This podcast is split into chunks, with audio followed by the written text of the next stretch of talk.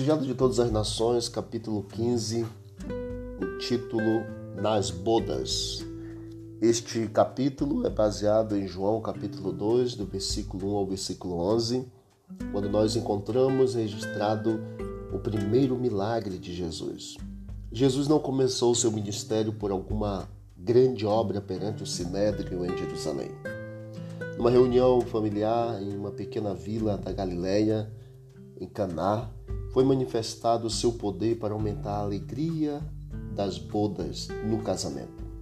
Assim mostrou sua simpatia para com os homens e desejo de lhes proporcionar felicidade. Tentado no deserto, bebera ele próprio o cálice da aflição. Dali saíra para oferecer aos homens uma taça de grande graça celestial, mediante sua bênção que santificaria as relações da vida humana do Jordão voltara Jesus a Galiléia. Devia haver um casamento em Caná, pequena vila não distante de Nazaré. Os noivos eram parentes de José e Maria. E sabedor dessa reunião de família, Jesus se dirigiu a Caná, sendo com os discípulos convidado para a festa. Era costume naqueles tempos que as festas de casamento continuassem por vários dias. Verificou-se nessa ocasião, antes do fim da festa, haver-se esgotada a provisão de vinho. Isso causou muita perplexidade e desgosto.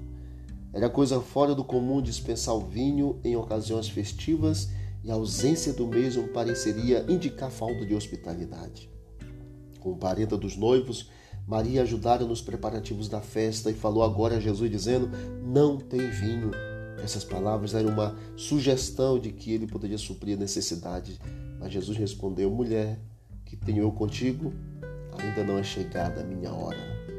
Essa resposta abrupta, como nos parece, é, possa nos parecer descortês e abrupta, não exprimia frieza nem descortesia. A maneira de o Salvador se dirigir à sua mãe estava em harmonia com os costumes orientais. Era empregada para as pessoas com as, que, com as quais desejava mostrar respeito Todo ato da vida terrestre de Cristo estava em harmonia com o preceito dado por Ele próprio em Êxodo 20, 12: Honra teu pai e a tua mãe. Na cruz, em seu último ato de ternura para com sua mãe, Jesus dirigiu-se a ela da mesma maneira ao confiá-la ao cuidado do mais amado discípulo João. Tanto na festa nupcial como ao pé da cruz, o amor expresso no tom, no olhar, na maneira, era o intérprete de suas palavras. Sem se desconcertar absolutamente com as palavras de Jesus, Maria disse àqueles que estavam servindo à mesa: Fazei tudo o que ele vos disser. Assim, fez ela o que podia para preparar o caminho para a obra de Jesus Cristo. A palavra de Cristo, após Maria ter falado estas palavras para os serventes, Jesus então pediu para que eles enchessem as talhas de água. E ali Jesus, com o poder de Sua palavra, transformou a água em vinho. A palavra de Cristo forneceu ampla provisão para a festa. Da mesma maneira, abundante é a provisão de Sua graça para pagar as iniquidades dos homens e renovar e suster a alma do homem. Que Deus nos ajude e nos abençoe. Que este milagre grande que Jesus fez em Caná, ele também faça na nossa vida todos os dias transformando o nosso viver.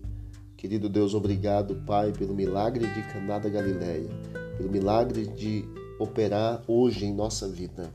Continue transformando o nosso ser em nome de Jesus. Amém. Disse Jesus: Examinai as Escrituras, porque julgaste nela a vida eterna. São elas mesmas que testificam de mim. Visite o canal Bíblia em Ação nas plataformas de áudio e encontre mais conteúdo para o teu crescimento espiritual. Forte abraço Vamos que vamos para o alto e avante.